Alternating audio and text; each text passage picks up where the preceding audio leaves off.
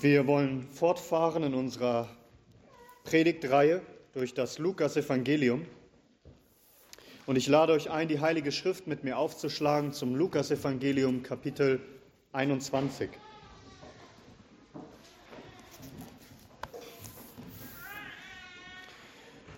Das Evangelium nach Lukas, Kapitel 21. Wir lesen miteinander die Verse 5 und 6. Lukas 21 ab Vers 5. Und hier heißt es in Gottes heiligem Wort. Und als einige von dem Tempel sagten, dass er mit schönen Steinen und Weihgeschenken geschmückt sei, sprach er, diese Dinge, die ihr anschaut, Tage werden kommen, an denen nicht ein Stein auf dem anderen stehen gelassen wird, der nicht abgebrochen werden wird. Amen. Amen. Lasst uns beten.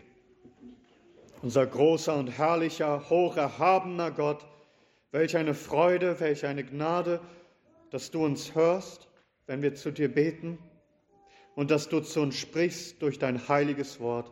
Und so flehen wir, erbarme dich über uns, dass wir dein Wort ernst nehmen und zu Herzen nehmen und glauben und danach tun, Herr, dass wir keine Heuchler sind, Schenk uns deine Gnade und dein Erbarmen dazu. Wir bitten all dies in Jesu Namen. Amen. Amen. Nehmt gerne Platz.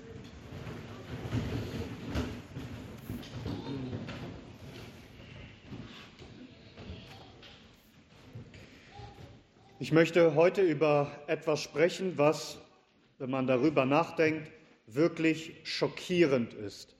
Etwas, was angsteinflößend ist, nämlich die Wahrheit, dass man Gott Gottesdienst feiern kann, aber er diesen Gottesdienst hasst und verabscheut. Die Wahrheit, dass sogar Gott ein Gotteshaus hassen kann, so sehr, dass er in seinem Zorn das Gotteshaus und den Gottesdienst allesamt vernichtet, weil er es nicht länger ertragen kann. Das sehen wir heute hier anhand des Tempels von Jerusalem. Christus befand sich gerade im Tempel und er lehrte das ganze Volk. Und nach all dem, was er zu sagen hatte, lesen wir, dass einige Leute um ihn herum und durch die Parallelverse wissen wir, dass auch Jünger dabei waren, dass sie schauten auf den Tempel und sehr beeindruckt waren von diesem imposanten Gebäude. Vers 5. Und als einige von dem Tempel sagten, dass er mit schönen Steinen und Weihgeschenken geschmückt sei. Also einige sagten zu Christus, schau mal diese schöne Architektur. Und ich gebe zu, das hätte auch von mir kommen können. Meister, schau dir diese Handwerkskunst an, diese architektonische Meisterleistung, diese Verzierung und diese Ausschmückungen. Was für ein prächtiges Gebäude. Denn ja, der Tempel in Jerusalem war wirklich überaus beeindruckend. Er, er galt als einer der schönsten Gebäude der Menschheitsgeschichte, sodass es sogar dieses Sprichwort gab, dass man sagte, also der nicht diesen Tempel des Herodes gesehen hat, der hat noch nie was Schönes in seinem Leben gesehen. Josephus, der, der jüdische Geschichtsschreiber, er, er hat diesen Tempel gekannt und gesehen und er schreibt, dass dass der Anblick des Tempels alles bot, was, was Augen und Herzen der Menschen entzücken könnte. Das Bauwerk war im höchsten Maße bewundernswert, denn der Tempel, der war äußerlich mit, mit schweren Goldplatten bekleidet, so dass wenn die Sonne darauf schien, es so herrlich funkelte und schimmerte, dass der Tempel wie in einem Feuerglanz erschien und den Betrachter so geblendet hat, wie wenn er die Sonne selbst sehen würde. Und dort, wo kein Gold verwendet wurde, da sah man gigantische Quader aus dem schönsten und reinsten weißen Marmor, so dass Fremde, die sich der Stadt näherten, den Tempel sahen, dachten, sie sehen einen mit Schnee bedeckten Gipfel. Und es war Herodes, der dafür gesorgt hatte, dass über Jahrzehnte hinweg der Tempel erweitert und üppig ausgebaut und ausgeschmückt wird. Es war ein Prachtbau. dass wenn du es siehst, dass es dir regelrecht die Sprache verschlägt. Und einige, als einige von dem Tempel sagten, dass er mit schönen Steinen und Weihgeschenken geschmückt sei. Ja, die, die Steine, die hier erwähnt werden, die waren besonders herrlich und von so erstaunlichen Ausmaßen und von so großem Wert, die waren wirklich gewaltig und riesig, teils hunderte Tonnen schwer. Auch die Säulen des Tempels so hoch und so breit aus einem Stück, dass man es kaum glauben konnte, was man da sieht. Aber nicht nur die Bausteine, sondern auch die Dekoration des Tempels. Der Tempel war mit Weihgeschenken, hören wir hier, ausgestattet und geschmückt. Also kostbare Gegenstände, die, entweder, die dem Tempel geweiht waren, die entweder im Tempel aufbewahrt wurden oder an den Wänden und an den Säulen aufgehängt wurden. Geschenke zum Beispiel von Israel freundlichen Fürsten, besonders reichen Menschen. Beispiele wären goldene Geräte, eine goldene Kette von Agrippa, dieser gigantische goldene Weinstock von Herodes, dem Großen, von dem ich einmal erzählte, am Eingang des Tempels, Kränze und Schilde und Kelche und Kannen, alles Weihgeschenke. Der Tempel war überaus prächtig geschmückt und ausgestattet. Und all das ist sehr, sehr beeindruckend. So etwas findest du nicht nochmal. Und all das, würden wir doch sagen, alles für Gott. Es ist alles ihm geweiht. Es ist ja nicht ein, ein Herrscherhaus, sondern es ist Gottes Haus. Es wurde für ihn gebaut und, und diese Menschen bringen diese kostbaren Weihgaben und sie widmen es seinem Haus. Also muss Gott sich doch darüber freuen, oder? Ja, er muss doch sein Wohlgefallen daran haben. Es ist ein überaus herrliches Haus, wo ihm Gottesdienste gefeiert werden, wo es Gesang und Opfer und Spenden gibt und Weihgeschenke. Alles für Gott. Sicherlich wird er sich doch sehr darüber freuen. Welch eine Gottesverehrung. Wie viel Mühe hat man sich gegeben, über Jahrzehnte hinweg ihm solch ein herrliches Haus auszustatten. Und das ist, was die Menschen sehen. Und das ist, was die Menschen sagen. Sogar die Jünger. Wenn sie das sehen, wie herrlich, wie wunderbar. Aber was sieht Christus, wenn er den Tempel sieht? Wenn er all den Glanz und Glamour sieht? Er, unser Herr, er sieht ganz anders auf das, was wir Menschen sehen. Und seine Sicht ist erschreckend anders. Wenn wir all das Herrliche betrachten, so sieht er all, alles Elend. Und wo wir ein Prachtgebäude sehen, sieht er nichts als einen Schutthaufen. Und als einige vom Tempel sagten, dass er mit schönen Steinen und Weihgeschenken geschmückt sei, sprach er, diese Dinge, die ihr anschaut, Tage werden kommen, an denen nicht ein Stein auf dem anderen gelassen wird, der nicht abgebrochen werden wird. Also alles, was ihr seht, alles, was euch entzückt und beeindruckt, alles wird in Schutt und Asche gelegt werden, es wird dem Erdboden gleichgemacht werden. Ihr seht diese gewaltigen Marmorquader, über zehn Meter große Steine, wo man weiß, dass man tausende Männer und Ochsen gebraucht hat, um sie zu transportieren. Steine, von denen man sagt, sie sind unverrückbar. Der Tempel wird ewig stehen. All das wird abgebrochen werden, abgerissen. Nicht ein einziger Stein wird auf dem anderen bleiben. Es wird wie ein geflügter Acker sein.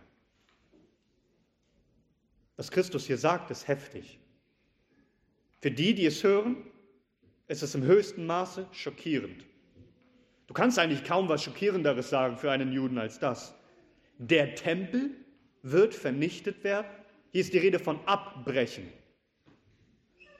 Nicht einfach, weil er nicht gepflegt wird und nicht mehr besucht wird, irgendwie heruntergekommen sein, sondern abgebrochen werden. Es ist unvorstellbar. Es ist für die Juden nicht nachvollziehbar. Es ist eines der skandalösten Botschaften, die man überhaupt haben kann. Die Wohnstätte des Herrn, wo wir Gottesdienst feiern, wo man ihm singt und opfert, wo man ihn spielt und wo man spendet. Dieses Gebäude, das doch ausgestattet ist mit so viel Weihgeschenken, das, was ihm doch geweiht ist und gebaut ist. Christus sieht nicht das, was vor Augen ist. Er erkennt, dass dieses Haus Gottes und dass der Gottesdienst, der darin gefeiert wird, dass er von Gott verhasst ist, dass er es verabscheut und dass sein Zorn kommen wird, um dieses Haus samt Gottesdienst zu vernichten und nichts als bloß ein Trümmerhaufen zurückbleiben wird. Diese Information ist für uns als Leser ja nicht neu und auch für die Jünger sollte es nicht sein, denn erinnert ihr euch, als Christus auf einen Esel ritt Richtung Jerusalem, was er sagte? Lukas 19, ab Vers 41. Und als er sich näherte und die Stadt sah, weinte er über sie und sprach, wenn du doch erkannt hättest und wenigstens an diesem deinen Tag, was zu deinem Frieden dient. Jetzt aber ist es vor deinen Augen verborgen. Denn Tage, redet wieder von diesen Tagen, werden über dich kommen, da werden deine Feinde einen Wall gegen dich aufschütten und dich umzingeln und dich von allen Seiten bedrängen. Und sie werden dich dem Erdboden gleich machen und deine Kinder in dir zu Boden strecken und werden in dir nicht einen Stein auf den anderen lassen, darum, dass du die Zeit deiner Heimsuchung nicht erkannt hast. Also Christus wiederholt hier bloß, was er schon zuvor gesagt hat. Und lasst uns einmal darüber nachdenken, wie es überhaupt so weit kommen konnte, dass Gott seinen Tempel, wo ihm Gottesdienst gefeiert wird, so verabscheut, dass er ihn vernichten will. Lass uns einen kurzen, groben Überblick haben durch die Heilige Schrift über den Tempel und was geschehen ist. Wie gesagt, ich lasse sehr vieles aus, aber dass wir uns einen kurzen Überblick verschaffen. In 2. Mose 25 spricht Gott zu Mose, dass das Volk ihm Opfer darbringen soll.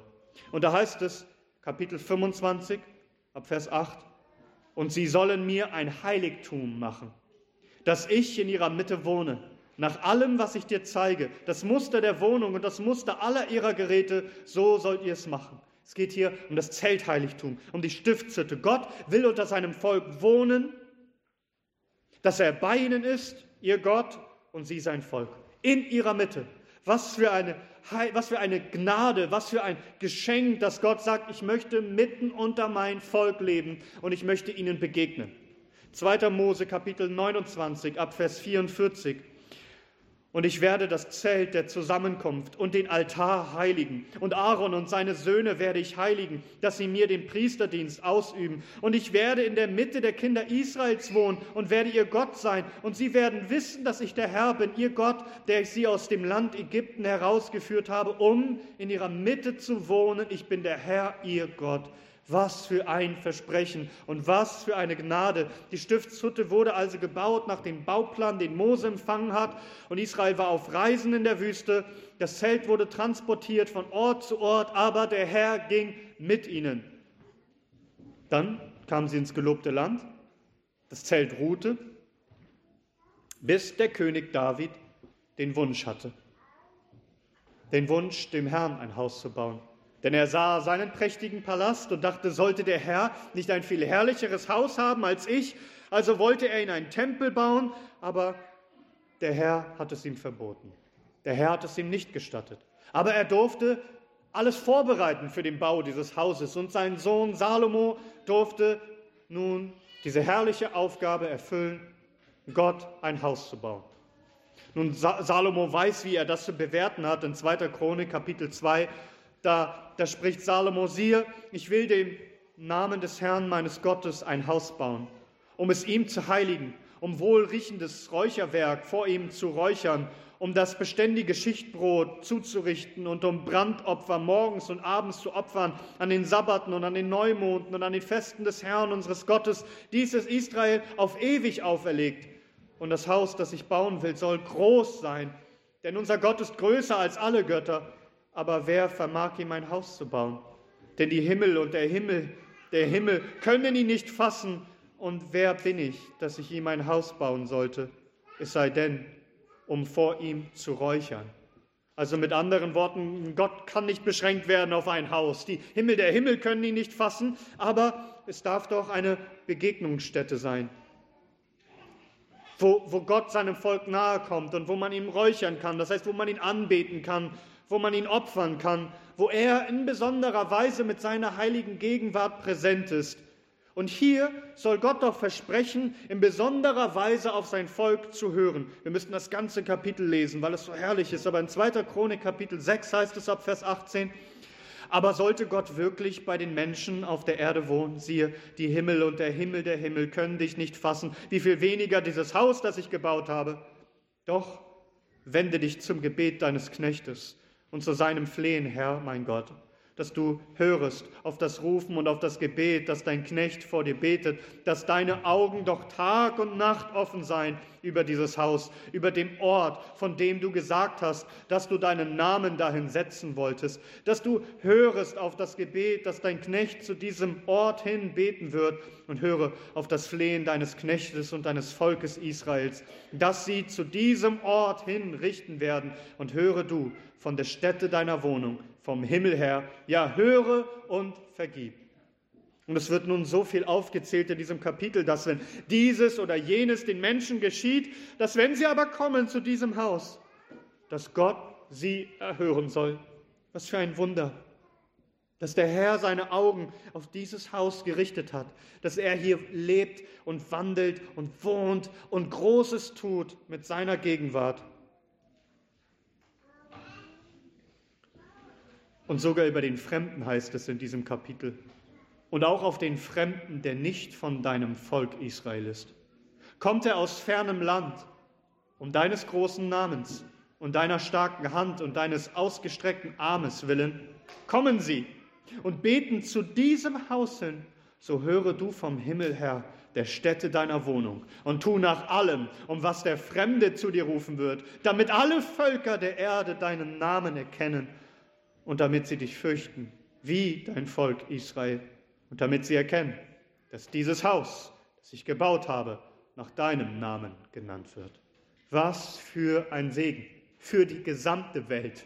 Auch die Fremden können kommen und ihre Anliegen vor dem Herrn bringen. Welch einen herrlicheren und schöneren und besseren Ort auf Erden kann es geben als diesen. Kein Wunder, dass wir dann lesen im Psalm 84, dem Vorsänger nach der Ketit von den Söhnen Koras ein Psalm, wie lieblich sind deine Wohnungen, Herr der Herrscharen. Es sehnt sich ja, schmachtet meine Seele nach den Vorhöfen des Herrn. Mein Herz und mein Fleisch rufen laut nach dem lebendigen Gott. Sogar der Sperling hat ein Haus gefunden und die Schwalbe ein Nest für sich, wohin sie ihre Jungen legt. Deine Altäre, Herr, der Herrscharen, mein Gott, mein Herr, mein König und mein Gott, glückselig, die in deinem Hause wohnen, stets werden sie dich loben und dann, denn ein Tag in deinen Vorhöfen ist besser als sonst tausend. Ich will lieber an der Schwelle stehen im Haus meines Gottes, als wohnen in den Zelten der Gottlosen. Ja, so. So und nicht anders muss man denken über diesen herrlichen Ort. Was für ein wunderbarer, glückseliger Ort, Gott zu begegnen und in seiner Nähe zu sein und gestärkt und erhört und erquickt zu werden in seiner heiligen Gegenwart. Kannst du verstehen, dass ein Jude von ganzem Herzen sprechen muss, es gibt keinen besseren Ort als diesen. Doch Gott hatte das Volk auch gewarnt, eindringlich gewarnt, schon in 1. Könige Kapitel 9, dass wenn sie ihm untreu werden würden, dann wird Gott dieses Haus verwerfen. Er wird es zerstören zum Entsetzen der Leute, dass wenn sie vorübergehen, nur mit dem Kopf schütteln können und fragen können, was für ein Unglück hat der Herr gebracht über dieses Haus und dieses Volk. Und tatsächlich, der Abfall von Gott bahnte sich an. Nach Salomo wurden die Königreiche geteilt in Nord- und Südreich. Und das Nordreich sagte, ach, wir, wir gehen nicht mehr zu diesem Tempel. Wir bauen uns unsere eigenen Heiligtümer. Wie verachteten sie das Haus des Herrn. Aber auch in Juda, im Südreich, gab es mehr und mehr Untreue und Götzendienst und Ungerechtigkeit im Land. Immer wieder gab es ein paar Lichtblicke, aber im Grunde sehen wir, wenn wir diese Bücher studieren, eine stetige Abwärtsspirale, ein Abfall vom lebendigen Gott. Und dennoch vertrauten die Juden weiter darauf und sagten, das ist das Haus des Herrn, er schaut mit Wohlgefallen auf uns. In Jesaja 29 spricht der Prophet, und der Herr hat gesprochen, weil dieses Volk sich mit seinem Mund naht und mich mit seinen Lippen ehrt und sein Herz fern von mir hält und ihre Furcht von mir ein angelerntes Menschengebot ist. Also hier sehen wir schon, was sich als erstes eingeschlichen hat, Heuchelei. Also bloß tote Tradition. Sie kommen und es ist bloß, was heißt es hier? Angelerntes Menschengebot. Es wurde ihnen bloß beigebracht. Traditionalismus. Wenn, wenn sie kommen zu diesem Haus und beten und singen und spenden und weinen, dann machen sie das bloß mit ihren Lippen, bloß äußerlich. Aber ihr Herz ist fern von Gott. Sie feiern ihn nicht mehr wahren Gottesdienst. Darum geht Gott so weit, und jetzt hör einmal, dass er in Amos, in dem Propheten Amos Kapitel 5 sagt, ich hasse, ich verschmähe eure Feste und eure Festversammlungen mag ich nicht riechen. Denn wenn ihr mir Brandopfer oder eure Speiseopfer opfert, habe ich kein Wohlgefallen daran. Und das Friedensopfer von eurem Mastvieh mag ich nicht ansehen. Tu den Lärm deiner Lieder von mir weg und das Spiel deiner Harfe mag ich nicht hören. Soweit ist es gekommen, dass Gott diesen Gottesdienst hasst der Prophet Jeremia wird ja dann gesandt. Wir haben uns damit beschäftigt vor kurzem, als wir über Baruch nachdachten. In Jeremia Kapitel 7 wird ihm gesagt, geh, stell dich vor das Haus des Herrn. Vor all den Menschen, die dort anbeten im Tempel Jeremia, was sollst du sprechen? So spricht der Herr der Herrscharen, der Gott Israels. Macht eure Wege und eure Handlungen gut. So will ich euch an diesem Ort wohnen lassen. Und verlasst euch nicht auf die Worte der Lüge, indem man spricht, der Tempel des Herrn, der Tempel des Herrn, der Tempel des Herrn. Sondern wenn ihr eure Wege und eure Handlungen wirklich gut macht, wenn ihr wirklich Recht übt zwischen dem einen und den anderen, den Fremden, die Weise und die Witwe nicht bedrückt und unschuldiges Blut an diesem Ort nicht vergießt und anderen Göttern nicht nachwandelt, euch zum Unglück, so will ich euch an diesem Ort, in dem Land, das ich euren Vätern gegeben habe, wohnen lassen von Ewigkeit zu Ewigkeit. Und Jeremia, er sieht das Gericht, das kommt über das Volk. Er sieht die Zerstörung des Tempels. Ähnlich auch Hesekiel. Er hat es erlebt, dass Babylon schon gekommen ist und ihn verschleppt hat ins Exil. Und dort schenkt Gott ihm eine Vision. Plötzlich wird er gepackt von Gott an seinem Schopfe und, und in den Himmel hochgezogen und nach Jerusalem gebracht und alles in einer Vision. Und er zeigt Hesekiel, wie es in Wahrheit aussieht, was die Menschen im Tempel treiben. Er wird zum Beispiel an eine Mauer geführt und in der Mauer sieht er ein, ein, ein Loch, das er dann weiter durchbrechen soll. Und hinter der Mauer sieht er plötzlich eine Tür, die geöffnet wird. Und, und was sieht er dort? Abscheuliche, grässliche Taten im Inneren des Tempels, Götzenbilder, Schlangen und Kriechtiere. Und dann in der Mitte des Raumes, er sah die 70 Ältesten, die Führer des Volkes, bekannte Männer, die doch gottesfürchtig leben sollen. Und sie opferten den Götzen.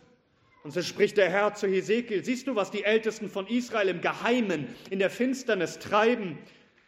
Sie tun so, als hätte ich das Land verlassen. Und er wird weiter rumgeführt. Er sieht die Frauen, wie sie Götzen beweinen. Er sieht im Vorhof des Tempels eine Gruppe von Männern, die wohl die Priester darstellen, die die Sonne anbeten. Und der Herr spricht zu ihm, hast du das alles gesehen? Das ist, was sie mit meinem Tempel tun. Und darum spricht der Herr, dass er seinem Zorn freien Lauf lassen wird.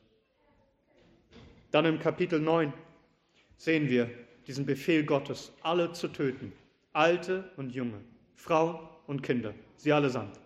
Und er spricht, ihr habt meinen Tempel entweiht, ich werde diesen Tempel füllen mit euren Leichen. Eure Sünde ist so groß, sagt er, dass ich kein Mitleid mehr mit euch haben werde. Und selbst wenn ihr ruft und schreit und erbarmt, ich werde mich nicht erbarmen. Ich werde euch vernichten. Hesekiel wird hier ein Blick gewährt auch hinter die Fassade. Wir wissen schon aus 2. Chronik 36, dass, dass sie wirklich das Haus des Herrn geschändet haben, mit Götzen verunreinigt haben und so weiter. Aber vieles davon lief einfach hinter vorgehaltener Hand, hinter einer Fassade, heimlich. Hesekiel wird ein Einblick gewährt. Überall im Land Götzendienst und Gottlosigkeit und Ehebruch und Unzucht und Unterdrückung von Armen und Elenden und Schutzlosen. Überall Blut, Blutvergießen und Raub und Habgier. Gott hasst es, was er sieht. Und darum hasst er nun auch ihren Gottesdienst. Und so hasst er nun auch dieses Gotteshaus. Nach außen hin schien bei vielen vieles in Ordnung zu sein. Doch Gott kündigt an, dass er das alles zerstören wird. Und tatsächlich, er hat dann dafür gesorgt, dass im Jahre 586 vor Christus der Tempel durch die Babylonier zerstört wurde. Und wir lesen dann das Buch der Klagelieder von Jeremia, wie er beweint, dass der Tempel zerstört wurde und die Stadt. Und ja, er beschreibt, wie Gott in seinem Zorn alles vernichtet hat. Und so hätte es auch einfach bleiben können. Dass Gott das alles allesamt vernichtet und so bleibt es. Gott schenkte aber dennoch die Gnade nach dem babylonischen Exil, nach 70 Jahren. Er, er sorgte dafür, dass die Juden zurückkehren können und dass der Tempel wieder aufgebaut wird. Wir lesen das im Buch Esra und Nehemia. Aber wir lesen auch, dass das, was sie taten, letztendlich halbherzig war. Das ganze Buch Haggai beschäftigt sich mit dieser Frage. Und bei der Einweihung des zweiten, ja des neuen Tempels, erfahren wir nichts davon, dass die Herrlichkeit Gottes einzog in diesem Tempel, wie wir es beim ersten gelesen haben. Und leider erfahren wir auch, dass die Priester und generell das Volk sich nicht groß verändert haben. Denn im Buch Malachi lesen wir, dass die Opfer, die sie gebracht haben, nicht die besten waren, dass das Volk nicht den Zehnten gebracht hat in das Haus des Herrn und so weiter und so fort. Und darum lesen wir auch im letzten Buch des Alten Testaments, im Buch Malachi, da heißt es Kapitel 1, wäre doch nur einer unter euch, der die Türen verschlösse, damit ihr nicht vergeblich auf meinem Altar Feuer entzündet.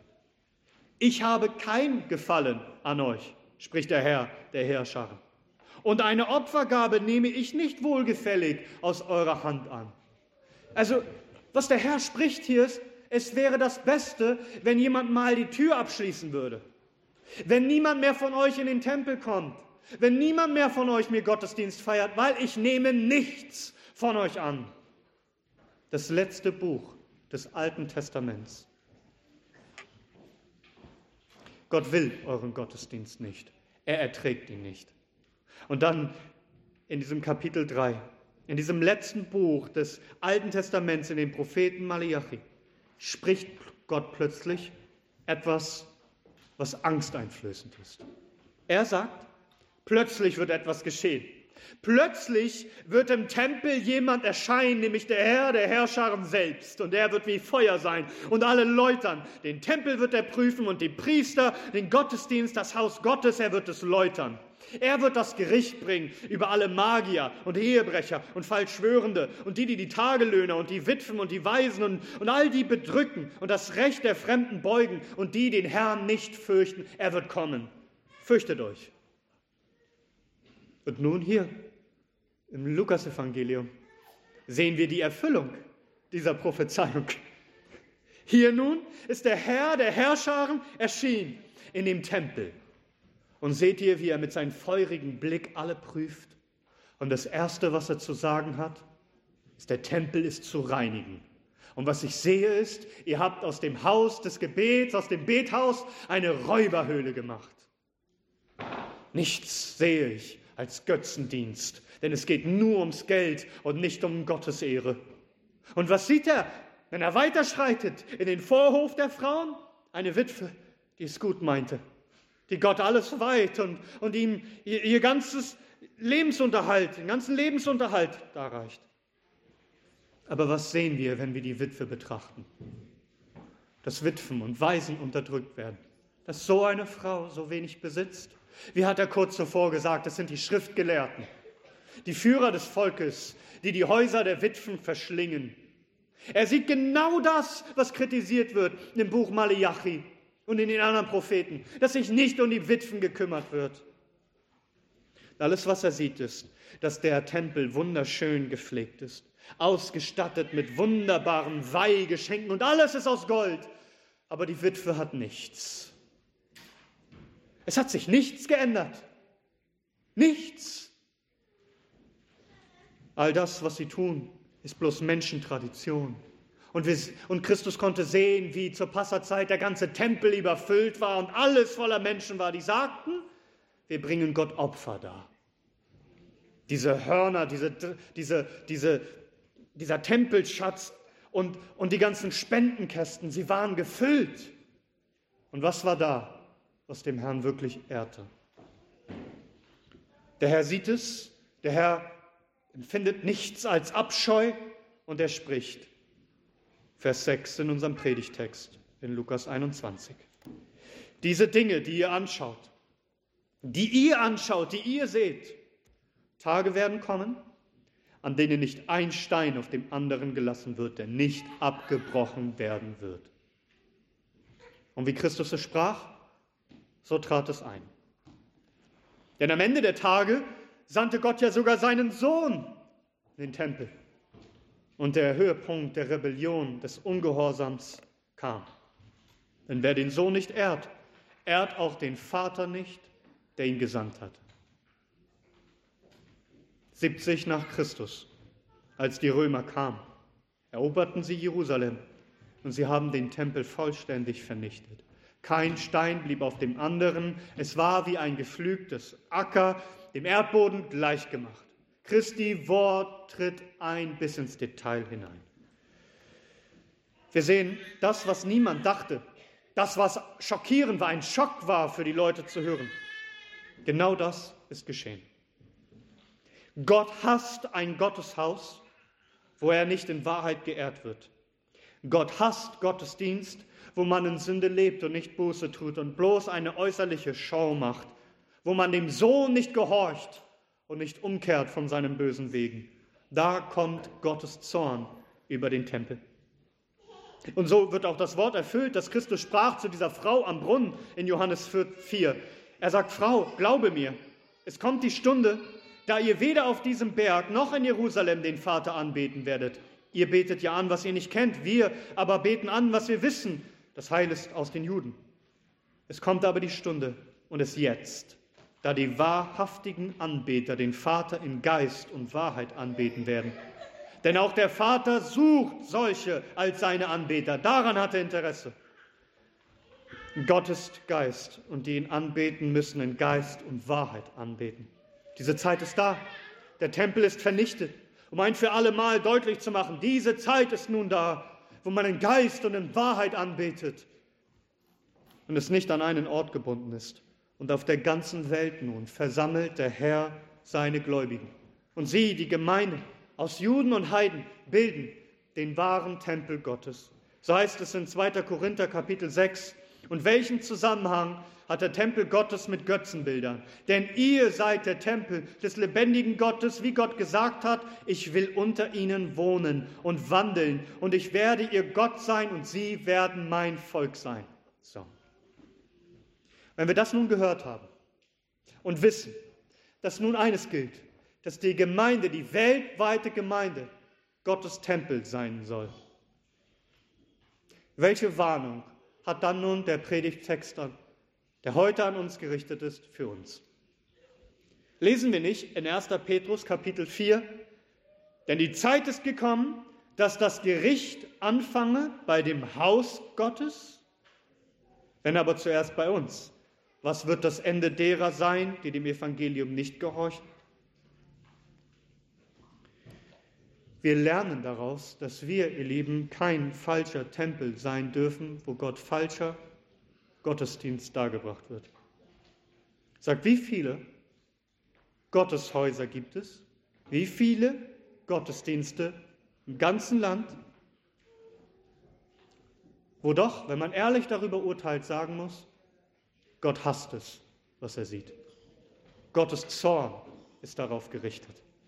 Denn was er sieht, ist nichts als eine Räuberhülle. Und ja, gerade in unserem Land gibt es viele Prachtbauten. Gebäude, die man bestaunen kann, wirklich. Von der Architektur einzigartig, wunderbar. Wo man sich fragt, wie konnten die sowas überhaupt bauen? Und heutzutage wird das kaum einer hinbekommen von den Architekten, die wir heute haben. Aber wie schaut Gott auf das, was er sieht? Wenn du zum Kölner Dom gehst oder brauchst gar nicht so weit reisen, komm, geh zum Frankfurter Dom. Die Architektur wirst du bewundern können. Aber sag, ist das ein Gotteshaus? Wie sieht Gott es? Ich sage dir, kein Stein wird auf dem anderen bleiben von dem, was du dort siehst. Du sagst, das ist ein Skandal, wie kannst du sowas behaupten? Prediger, die darin predigen, aber nicht Gottes Wort verkündigen, Predigerinnen, den Gott niemals befohlen hat zu lehren, kein Wort von Buße und Umkehr, kein Wort, dass Christus gekommen ist, um den Zorn Gottes für uns zu tragen und dass wir uns zu ihm bekehren müssen, weil wir sonst ewig verloren gehen. Wo man am Sonntag zusammenkommt, um schöne Lieder zu singen, aber doch Christus nicht nachfolgt. Wo man das Böse nennt, was Gott gut nennt und das gut nennt, was Gott böse nennt. Was glaubst du, wie Gott auf solche Häuser schaut? Gottes Häuser oder Synagogen des Satans. Der Gesang, und mag er noch so schön sein, ihm ein Lärm und ein Gräuel. So lassen wir uns nicht blenden von äußerlicher Schönheit und von Pracht und teuren Gebäuden, denn der, der, der Schein trügt. Und so sehr wir auch beten für ein schönes Gebäude, Herr, wir wünschen uns, dass wir einen Ort der Versammlung haben. Das an sich, ein schönes Gebäude, ist null und nichtig und bedeutet gar nichts vor den Augen des Herrn. J.C. Ryle er kommentiert es so, er sagt, bekennende Christen werden gut daran tun, sich in der heutigen Zeit an die Worte unseres Herrn zu erinnern. Es ist zweifellos richtig, dass Gebäude, die für den christlichen Gottesdienst bestimmt sind, dem Zweck, für den sie genutzt werden, würdig sein sollten. Was immer für Christus getan wird, sollte gut getan sein. Dem Haus, in dem das Evangelium gepredigt, das Wort Gottes gelesen und gebetet wird, sollte es an nichts fehlen, was es schön und gehaltvoll machen könnte. Aber man sollte nie vergessen, dass der materielle Teil einer christlichen Kirche, einer Gemeinde, bei weitem der unwichtigste ist. Die schönsten Kombinationen von Marmor, Stein und Holz und bemaltem Glas sind vor Gott wertlos, wenn nicht Wahrheit auf der Kanzel und Gnade in den Gemeinden ist. Die Höhlen, in denen sich einst die ersten Christen versammelten, waren in den Augen Christi weitaus schöner als die edelsten Kathedralen, die je von Menschenhand erbaut wurden. Der Tempel, an dem der Herr Jesus seine größte Freude hat, ist ein zerbrochenes und zerschlagenes Herz, eines, das durch den Heiligen Geist erneuert wurde. Zitat Ende. Also wollen wir Acht darauf geben, dass Gott nicht Gottesdienst gefeiert wird, die, ein Gottesdienst, den er hasst. Und das ist ja nicht allein zu sagen über die evangelische Kirche, katholische Kirche, neuapostolische Kirche, die häufig schöne Gebäude haben. Wir können auch über die Freikirchen reden, die meist nicht so schöne Gebäude haben. Aber wenn man hier selbstgerecht und stolz und heuchlerisch zusammenkommt und nicht Gottes Wort predigt und ihn nicht fürchtet und nicht Buße tut von seinen Sünden, und sich nicht über die elenden Armen erbarmt, die Werke tut, die der Herr befohlen hat, dann wäre es besser, die Kirchentüren zu schließen, diese Gottesdienste nicht zu feiern, denn Gott hasst, was er sieht und was er hört. Aber sprechen wir nicht allgemein über andere, lass uns mal über uns Baptisten reden. Die Baptisten haben sich die ersten Baptisten, die erste Baptistengemeinde Deutschlands. Sie wurden immer verfolgt und hatten immer sehr schlechte Gebäude. Aber dann, als die Verfolgung endete, haben sie 1862, äh, 1867 sich ein sehr, sehr herrliches Gebäude gebaut in Hamburg. Ein Gebäude, das sie die Missionskapelle nannten, denn, denn das sollte das Zentrum der Baptisten sein, wovon auch Missionare ausgesandt werden in die ganze Welt. Ein herrliches Gebäude im neugotischen Stil. Ein Gebäude, das herrlicher war als so manches von der katholischen Kirche oder der evangelischen. Die Gemeinde hatte mittlerweile über 700 Gemeindemitglieder und, und du kannst dir vorstellen, es musste sehr groß sein. Es war ein Prachtgebäude. Und Charles Haddon Spurgeon, predigte bei der Einweihung. Er kam extra nach Hamburg, um zu predigen an diesem Tag. Es war ein großer Tag für die Baptisten. Dieses Gebäude war ein Statement. Wir sind nun anerkannt, wie die evangelische Kirche, wie die katholische Kirche. Aber war das wohl weise, so ein herrliches und großes und kostspieliges Gebäude zu bauen? Nun, Wie ging der Weg weiter der Baptisten? Onken. Johann Gerd Onken, der, der Leiter, der, der, der erste deutsche Baptist, er starb. Und das Problem war, jetzt wo die Baptisten nicht mehr verfolgt und nicht mehr verschmäht wurden, sondern anerkannt waren von der Gesellschaft, fingen sie plötzlich an, genauso eingeschlafene Namenschristen zu werden wie die übrigen. Stück für Stück ging es abwärts. Und dann kam die Zeit des Nationalsozialismus. Und die Gemeinde, die Onken gründete, die Gemeinde mit diesem herrlichen Gebäude, wo Spurgeon war zur Einweihung des Gebäudes, diese Gemeinde machte alles mit. Sie führten sogar die Rassenlehre in das theologische Seminar ein, in das Predigerseminar. Die Prediger fingen an, Parteiabzeichen und Parteihemden zu tragen im Gottesdienst. Der Hitlergruß kam in den Gottesdienst und in die Gemeinden. Fahnen wurden gehisst im Gottesdienstraum mit dem Hakenkreuz drauf. Die Begründung? Römer 13. Es ist unsere Pflicht, als gute Bürger des Staates, als Staatsdiener, dem Herrn zu dienen und so ein Zeugnis für Christus zu sein, wenn wir all das unwidersprochen mitmachen. Ja, vielmehr unterstützen. Wir wollen gute Vorbilder sein darin. Man will ja nicht sagen, dass wir dem Staat untreu sind. Wenn ihr mögt, zeige ich euch mal ein paar Fotos, wie, wo ihr den prächtigen Eingang seht dieser Missionskapelle und oben prangt eine Hakenkreuzfahne. So feierten sie 100 Jahre Baptisten Deutschland. 100 Jahre dieser Missionskapelle. Also die Anbetung war nicht mehr brennend, sie wurden lauer und kühler und weltlicher, bis sie ganz verfinstert waren. Man fing sogar an, Onken im Grunde zu einem Nationalsozialisten zu machen. Er, der, der erlebt hat, dass der Erste, der zum Glauben kam durch seinen Dienst, ein dunkelhäutiger Mann mit dem Namen Abraham war, den er so sehr liebte, mit dem er stets in Kontakt blieb und sich Briefe schrieb, den er seinen treuer Freund nannte, der die Rassentrennung, als er in den USA war, als er das sah, es hasste und dessen bester Freund, einer seiner besten Freunde, ein Jude war. Sie fing an, die Geschichte einfach zu verfälschen und zu sagen, dieser Mann, der Gründer der deutschen Baptisten, er war ein Mann, der bestimmt war von durch und durch ganz germanischen Gefühlen und dessen Ziel es war, die deutsche und arische Art zu allen Menschen zu bringen. Und die, die Juden waren, und es gab so einige Juden als Mitglieder dieser Gemeinde, sie wurden plötzlich gemieden. Sie wurden ausgeschlossen. Sie mussten fliehen.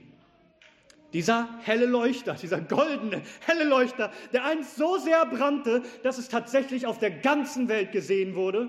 In England und Amerika und an vielen Orten hat man Berichte geschrieben über diese Gemeinde. Überall sprach man davon. Spurgeon sprach über die Gemeinde in Hamburg als Vorbild, was dort geschieht. Sie unterstützten diese Gemeinde finanziell. All das, dieses helle Leuchten, es war erloschen. Völlige Dunkelheit zog ein. Denn was sie taten, der Herr hasste es. Dieses wunderschöne Gebäude, wo die Baptisten einst feierten, er konnte es nicht mehr sehen. Und im Jahre 1943 flogen die Engländer über Deutschland und bombardierten Hamburg. Und die Missionskapelle, die große und herrliche Missionskapelle, Sie wurde vernichtet und brannte lichterloh. Nichts als verkokelte Ruinen blieben übrig.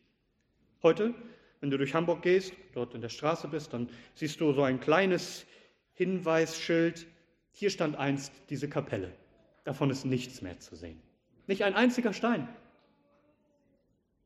Verstehst du, wie sich Dinge entwickeln können? Und dass es nicht darum geht, bloß auf andere zu zeigen, sondern zu fragen, was mit uns ist. Und wenn wir meinen, festzustehen, zuzusehen, dass man nicht fällt, schaut, was er an seinem Tempel getan hat. Schau, was er tun wird an allen falschen Gotteshäusern und Gottesdiensten. Was gilt es also für uns zu tun? Was gilt es für uns zu sagen? Das ernst zu nehmen, was in Offenbarung 2, Vers 5 steht. Gedenke nun, wovon du gefallen bist, und tue Buße. Und tue die ersten Werke. Wenn aber nicht, so komme ich zu dir und werde deinen Leuchter von deiner Stelle wegrücken, wenn du nicht Buße tust. Und so wollen wir als Gemeinde uns an die eigene Brust schlagen und sagen, Herr, erbarme dich über uns. Dass wir nicht herkommen und bloß menschenerlehrte Dinge tun. Nicht bloß eine fromme Show, nicht bloß reden und unsere Herzen sind doch fern von ihm. Dass wir nicht bloß sprechen, Gemeinde, Gemeinde, Gemeinde, Tempel des Herrn. Und doch in Wirklichkeit leben wir nicht im Gehorsam, nicht im wahren Glauben, nicht in der Liebe zum Herrn und zueinander, sind halbherzig und kühl und weltlich geworden. Und in unserem Leben sind böse Werke, von denen wir nicht Buße tun. Denn was bringt es, wenn so gebetet, gesungen, gelesen, gepredigt, gespendet und gedient wird? Und all das, was wir tun, mag für den Herrn ein Gräuel sein und er verabscheut es. Wie ist dein Herzenszustand heute? Wie sieht dein Leben aus? Eine Räuberhöhle oder gibst du dem Herrn, was ihm zusteht? Wie wollen wir darauf reagieren, auf das, was wir hören? Wo wohnt Gott? Jesaja 57 heißt es, denn so spricht der Hohe und Erhabene, der in Ewigkeit wohnt und dessen Name der Heilige ist. Ich wohne in der Höhe und im Heiligtum und bei dem, der zerschlagenen und gebeugten Geistes ist. Um zu beleben den Geist der Gebeugten und zu beleben das Herz der Zerschlagenen. Das möge es sein, dass wir nicht blicken auf unsere eigene Würdigkeit, als seien wir etwas, wo Gott in seiner Herrlichkeit einziehen müsste sondern dass wir unsere Unwürdigkeit erkennen und dann aber blicken auf seinen Sohn, der zerschlagen wurde für uns. Der sagt von sich in Johannes Kapitel 2, brecht diesen Tempel ab und in drei Tagen werde ich ihn aufrichten. Da sprachen die Juden, 46 Jahre ist an diesem Tempel gebaut worden und du willst ihn in drei Tagen aufrichten? Er aber sprach von dem Tempel seines Leibes. Als er nun aus den Toten auferweckt war, erinnerten sich seine Jünger daran, dass er dies gesagt hatte, und sie glaubten der Schrift und dem Wort, das Jesus gesprochen hatte.